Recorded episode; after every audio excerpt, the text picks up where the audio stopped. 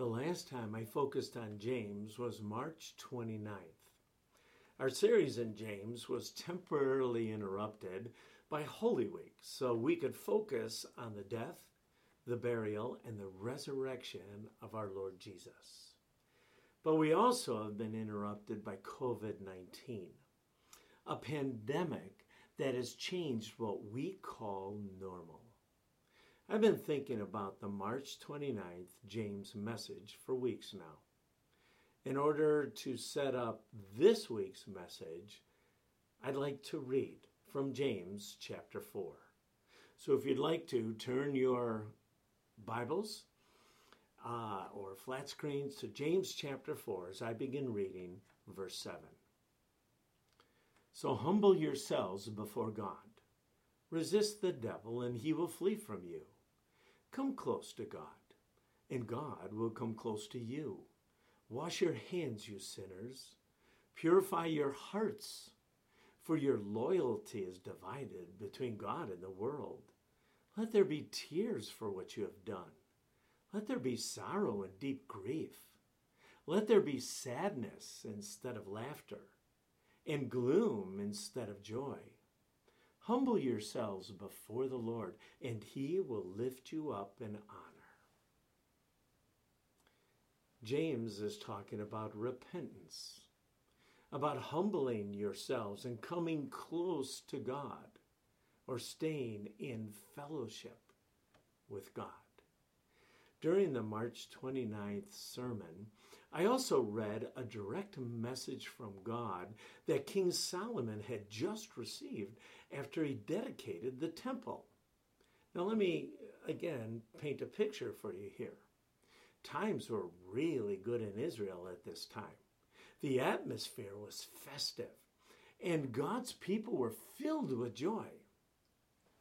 But in the midst of this celebration, God gave Solomon some sobering words. We find them in Second Chronicles chapter 7, starting at verse 13. And again, this is God talking. At times, I might shut up the heavens so that no rain falls, or command grasshoppers to devour your crops, or send plagues among you. Then, if my people who are called by my name will humble themselves and pray and seek my face and turn from their wicked ways, I will hear from heaven and will forgive their sins and restore their land. I have been thinking much about repentance as the pandemic marches on. I do want to return to James, and we will next week. But for today, we're going to look hard at what the scriptures say about repentance. But before we jump in, let's pray. Father, you are a God of compassion and mercy. You are slow to get angry, and you are filled with unfailing love and faithfulness. Your people all over the world are gathering to worship you today. We recognize your power and your authority. We are grateful for your care and your provision. We thank you for your blessings. And we thank you for the Crosspoint community. Our world continues to deal with COVID 19. We look to you, Lord, for perspective and ask you to increase our faith in you. We know we can trust you as our good shepherd. You have promised to work out all things, even COVID 19, for the good of those who walk with you, those who love you. We love you, Lord, and we trust you. You also told us not to worry, but to pray. So we pray. We pray, first of all, Father, for our leaders. We ask that you would give them wisdom and the ability to make great choices. We pray for those working with vaccines, so that there might be, well, advancement in medicine that would take care of this pandemic. And we pray for those caregivers, those first responders, those doctors and nurses. We pray, Lord, that you would protect them. They are tired, they are weary. Give them your grace. We pray for those who are suffering, who have the virus, and for those who, well, live with those with the virus. We pray, Father, that you would heal our land. But more than that, we pray that your kingdom would come. May the despair and the confusion draw people to your loving arms. May people see their arrogance and repent of their sin. Father, we pray for your people that we would be light in a dark world that we would hear your voice and respond quickly to comfort and to pray for those who are around us. We don't understand your ways. We know your ways are higher than ours. We don't understand your timing, but we are trusting you, Lord. We ask you today, Father, that you would teach us, that you would open our eyes, that you would help us understand how sin affects not only us and not only those around us, but is disgusting to you. We pray all these things in your Son's name. Amen. Amen. You know, our text for today will be Psalm 51. But before we read it, I'd like to, um, well, paint a picture for you or help you understand the context of this psalm. King David penned Psalm 51 during a most reflective time in his life. He was Jesse's youngest son who grew up as a shepherd. He was called a man after God's own heart, or literally, God's man. He was a musician, a songwriter, and a warrior who became the king of Israel. The nation of Israel thrived when King David was at the helm. But in the midst of his great success, we find in 2 Samuel chapters 11 and 12, and I encourage you to go back and read those. But in those chapters, we find that the king got lazy. Yeah. He was human, and he failed both spiritually and morally. Many of you know the tragic tale of David and Bathsheba. But let me just hit some of the highlights. David was a king, he was a powerful king, and nobody really could resist his wishes or his ways. That's how kings are. One day, the scripture tells us that he was walking on the rooftop of his palace and he saw a beautiful woman taking a bath. He inquired about her. He invited her to the palace and quickly went downhill from there. David slept with Bathsheba. She went back home that night and David thought everything was just okay. That was until he received the note. A note from Bathsheba with these words on it I'm pregnant. Whoa, that changed everything for David. He knew he had to cover up the adultery and tried to do that, but when that didn't work, well, he resorted to murder and he murdered Uriah, Bathsheba's husband. Once that happened, he married Bathsheba and, and thought life would just go on just fine. He tried to ignore God's promptings. But as we're going to find out in Psalm 51, it didn't work well. He ignored God's promptings for at least nine months and probably well over a year. And that is when the prophet Nathan came along. David, well, welcomed Nathan, but Nathan had a story for him. And, and the story went something like this There are two men, a rich man and a poor man. the rich man had all kinds of livestock, all kinds of sheep. And there's a poor man. He only had one lamb. And he loved this lamb dearly. Well, there's a guest that came to the rich man's home.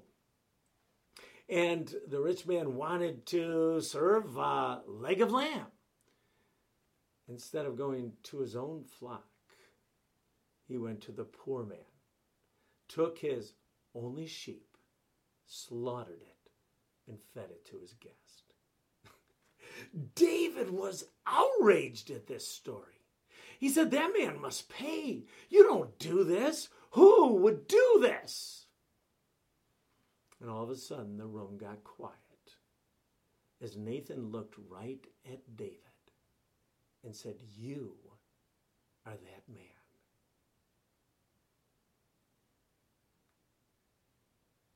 There's not a lot of scriptures that tell what exactly happened right after that moment. But the best we can figure out in 1 Samuel is that David repented immediately. He saw what happened. Nathan's words sent a chill up the king's spine. But more than that, everything came really clear to David and how heinous his sin was against the Almighty God. David finally humbled himself and repented of his sin. We can learn so much from David.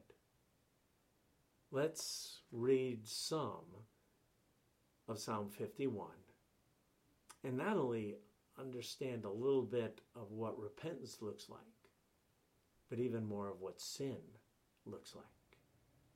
We're going to read through Psalm 51, but I'm going to start at verse 4 because I think it's important to understand where David's heart was toward God. Psalm 51, verse 4. David writes, Against you and you alone have I sinned. I have done what is evil in your sight. You will be proved right in what you say, and your judgment against me is just. Sin is horrific, has terrible consequences, and ultimately is an offense against the Almighty God, a holy God. We probably should talk about our attitude towards sin right from the very beginning. Because most of us put sins in categories and usually only confess the biggies, or at least think about confessing the biggies, whatever they are. The scripture tells us that that is a poor view, a poor understanding of offending God or sin. Humility always precedes confession and demands the uh, total submission to God's authority. This simply means we are to listen to every command because every admonition is right and given for the good of individuals and communities. We are to treat every sin as heinous because every sin results in death, in pain, and hurt, and separation, in tears, and wounds. We must realize that every act of rebellion is an act against and towards God first. And that's where repentance needs to happen. Repentance begins with owning our sin to God. David knows that he has sinned against the Almighty first. He knows all sins have consequences and that some are irreversible and permanent. The sin against Uriah certainly was. As, as Uriah's life was snuffed out, David couldn't do anything about that. David hurt himself, he hurt others, but ultimately he offended God. And that's where we need to begin as we confess our sin. Let's read verses 1 through 3 and verses 5 through 9. This is David writing, pouring out his heart. He says this Have mercy on me, O God, because of your unfailing love. Because of your great compassion, blot out the stain of my sins. Wash me clean from my guilt. Purify me from my sin, for I recognize my rebellion. It haunts me day and night.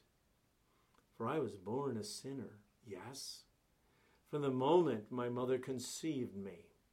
But you desire honesty from the womb, teaching me wisdom even there.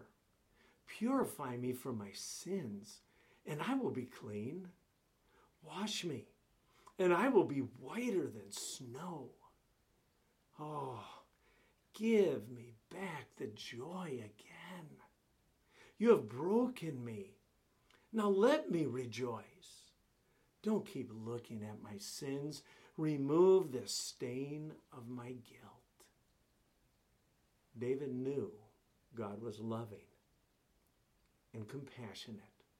So, because of God's love and compassion, David asked God for mercy.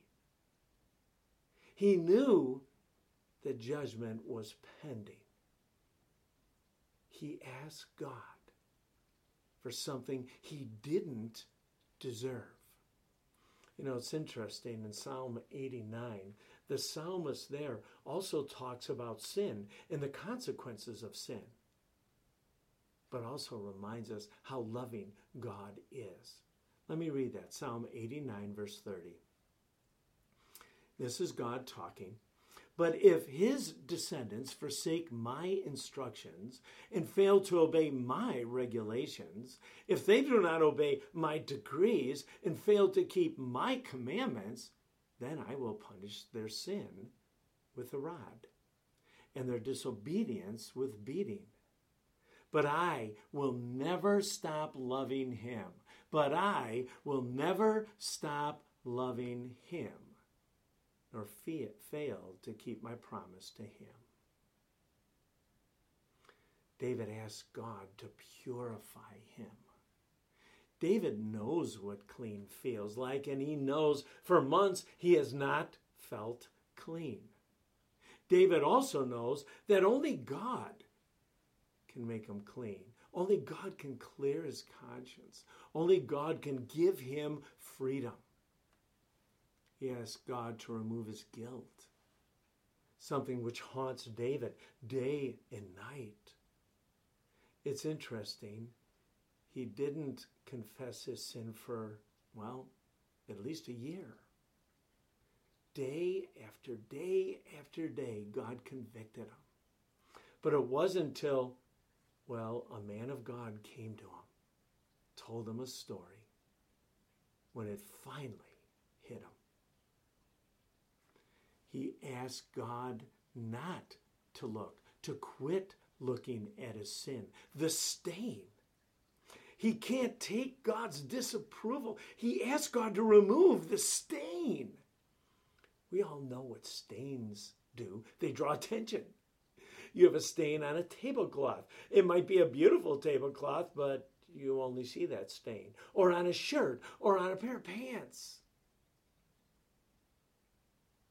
David says, I can't live anymore with you looking at this stain, Father. Remove it. He asked him, He says, Would you restore my joy? David is broken and mournful, and he desires to rejoice once again. He knows what walking with God is, he understands how beautiful a relationship with God is. And what joy there is when you walk with the Lord as a friend, not be repelled by the Lord because you're his enemy. He wants to worship again, ultimately. He wants to enjoy God's fellowship. In 2 Samuel uh, chapter 13, verse 20, we have a little picture of this because David, once he understands his forgiveness, the first thing he wants to do is go into the temple and worship again. It's been over a year since he's been able to experience joy in God's fellowship. Now, what's so wonderful is that, well, David lived before the cross. Those of us who are living after the cross, oh, this confession is amazing. It's beautiful. Jesus Christ died on the cross to be our sacrifice, to pay our debt for sin, and to restore our relationship to God. What's so cool about that is that all of our sin has been paid for. And so John writes in 1 John 1 9, if we confess our sins, he is faithful and just to forgive us our sins and to cleanse us from all unrighteousness and to make us clean and to blot out all the stains. You see, all those who are part of God's family, they're walking with God, they have a relationship with God. But when they sin, they break that relationship. They break fellowship with the Almighty God. They don't experience the joy of the journey. Oh, John gives us a great promise. If we confess, we can be clean. We can have our stain removed. Let's read some more verses 10 through 12 and verses 14 to 15. David writes, Create in me a clean heart, O God. Renew a loyal spirit within me. Do not banish me from your presence, and don't take away your Holy Spirit from me. Restore to me the joy of your salvation, and make me willing to obey you. Forgive me for shedding blood. O God who saves, then I will joyfully sing of your forgiveness. Unseal my lips, O Lord, that my mouth may praise you. David continually makes some bold requests, probably because he doesn't want to go back to that dark place. He has lived in this um, slop for over a year.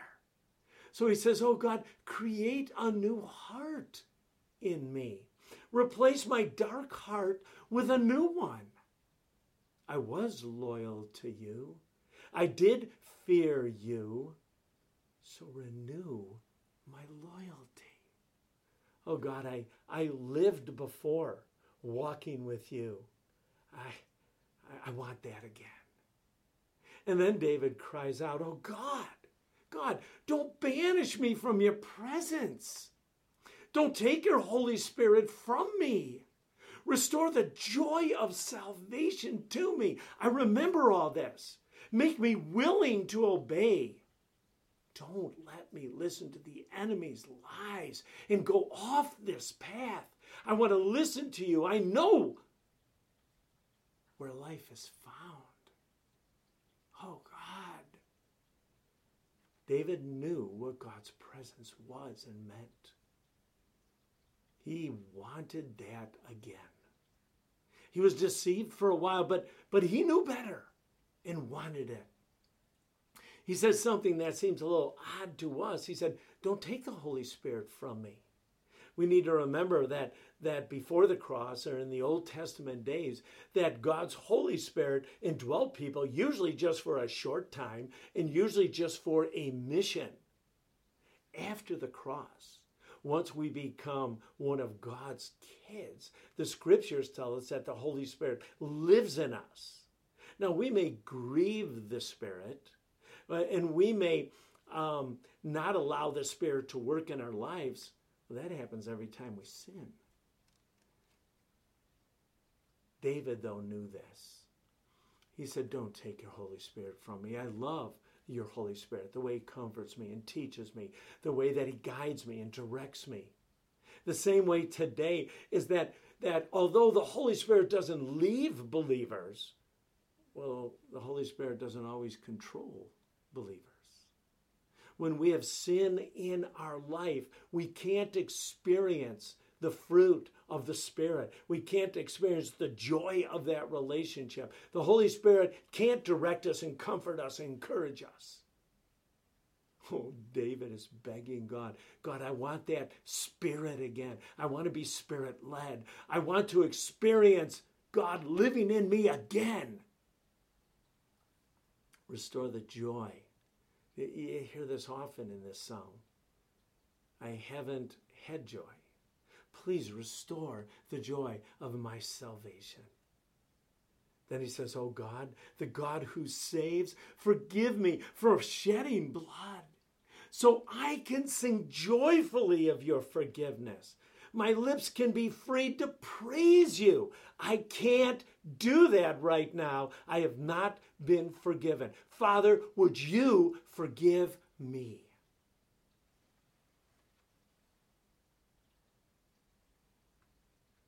The scriptures at this point doesn't say anything about going to Bathsheba and asking for forgiveness there. But I am pretty sure that happened. He goes to God first. But I think the next step would be certainly to the one that he violated and offended. Let's go on. Psalm 51, verses 16 through 19. David writes this You do not desire a sacrifice, or I would offer one. You do not want a burnt offering. The sacrifice you desire is a broken heart. You will not reject a broken and repentant heart, O God. Look with favor on Zion and help her. Rebuild the walls of Jerusalem. Then you will be pleased with the sacrifices and sacrifices offered in the right spirit. With burnt offerings and whole burnt offerings then bulls will again be sacrificed on your altar. David understood the sacrificial system. He wasn't just offering a sacrifice, it wasn't about just going through the motions here, it wasn't just about the sacrifice. He could go through the motions, perform his duty, but the sacrifice would be rejected. He knew that. A sacrifice like that would not relieve his guilt and would not give him forgiveness. David knew that offering a sacrifice, a sin offering, a burnt offering, begins with a broken and a repentive heart. A broken heart is a humble heart. It's a heart emptied of self will and arrogance. A repentant heart is a soft heart, which is sensitive to personal rebellion. It's one that confesses sin quickly, both to God and to man. It's interesting that David knows his sin has affected Zion or Jerusalem, literally the kingdom. Now, we don't have any specifics here, but David's sin did affect the nation somehow. He is asking God to restore favor to the kingdom. For one year or so, the kingdom has been led by a man who was rebellious, who was unrepentant, who was not walking with God. And as a result, the nations suffered. He is asking God to restore favor to that kingdom. He knows he needs God and he can't lead without God. You see, God is pleased when a leader walks with God and offers sacrifices with the right attitude and confesses their sin. This is why leaders are held to a different standard and judged differently. Their sin or their rebellion often has consequences much more further than just that small community around them.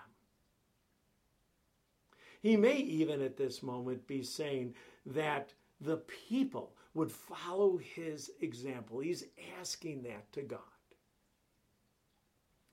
You know, I'd like to wrap up, but it might take just a little bit of time to do this. You know, as I was going through this message and I was thinking about this message, an odd thought came to my mind. Now, because it's odd, I actually thought it was Holy Spirit directed. So I went there. But in Paul's words in 1 Corinthians chapter 11, Paul talks about repentance and sin. It's a passage that so many of us have read, and at least once a month we read here at Crosspoint Church. It's a passage that we normally focus on when we have communion or the Lord's Supper.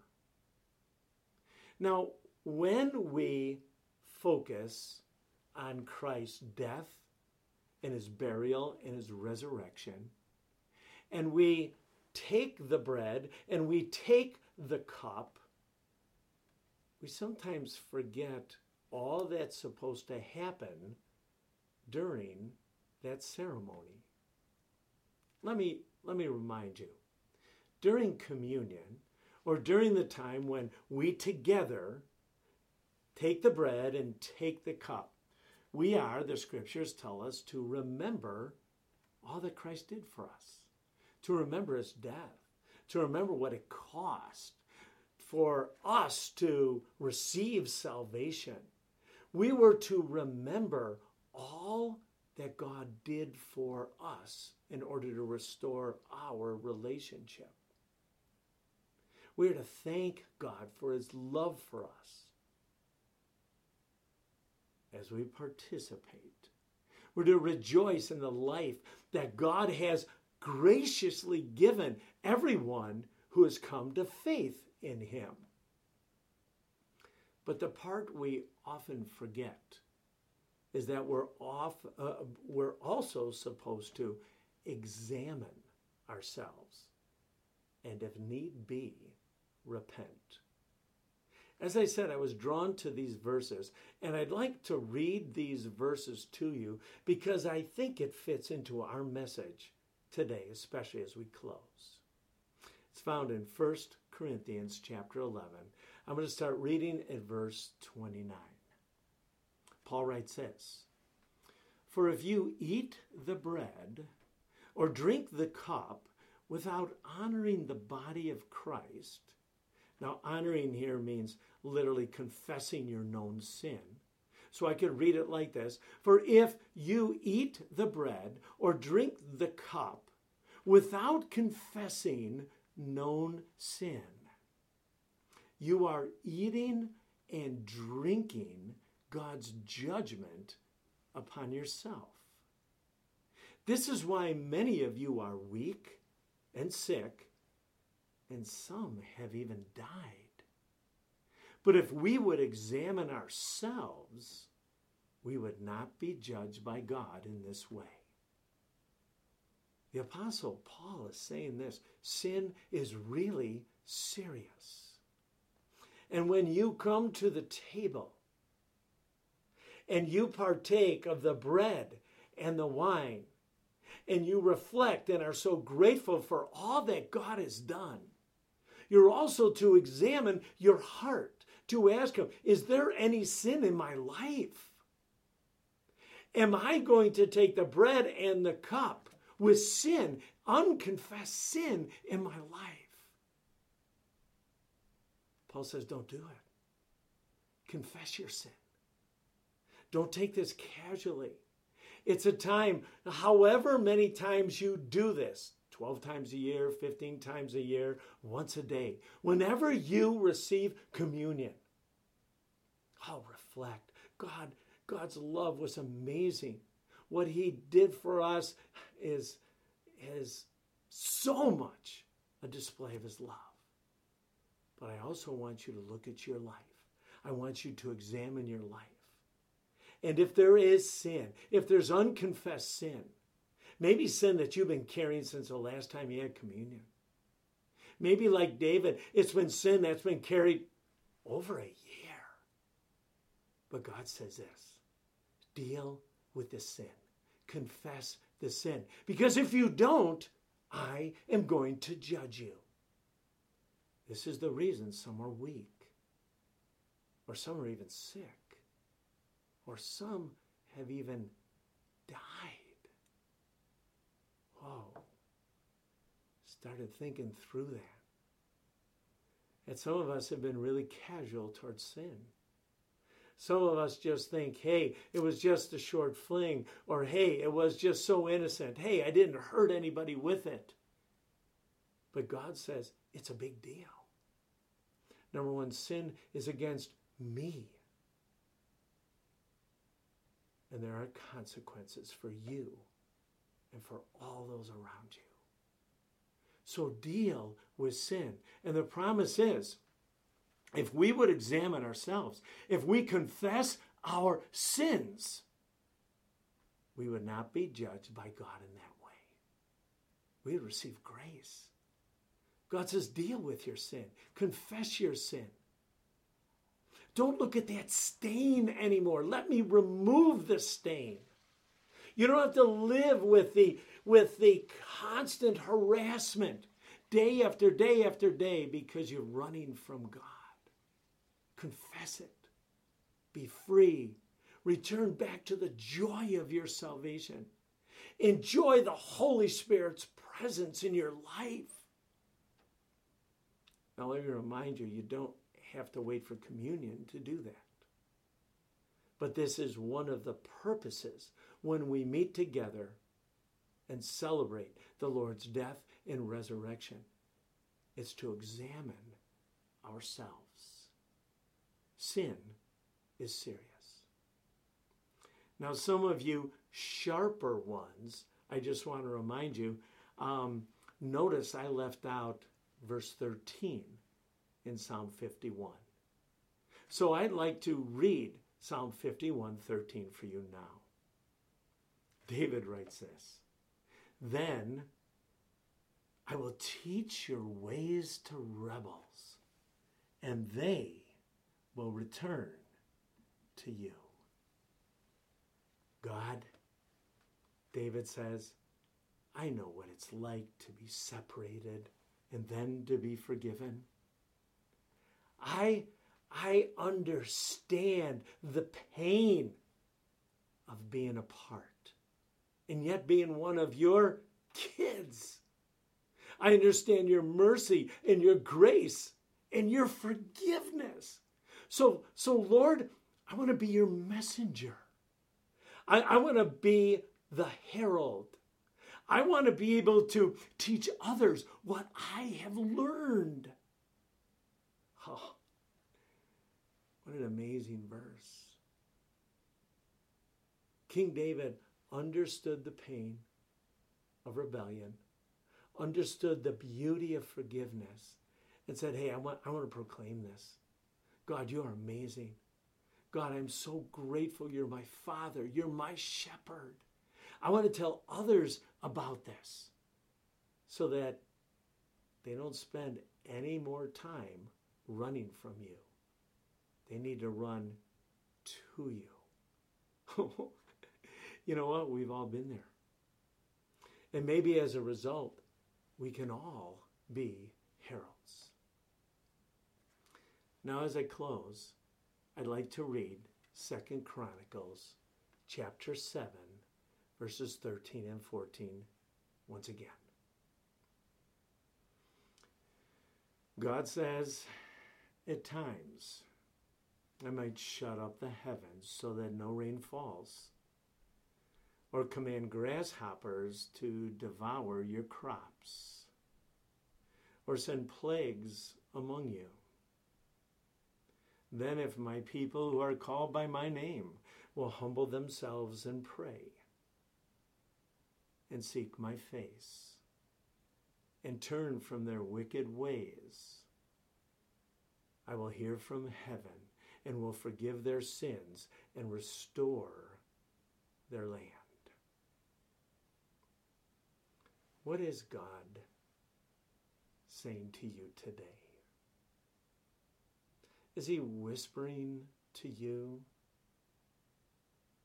Is he encouraging you to confess a sin that you've been hiding, that you've been holding, that basically you've refused?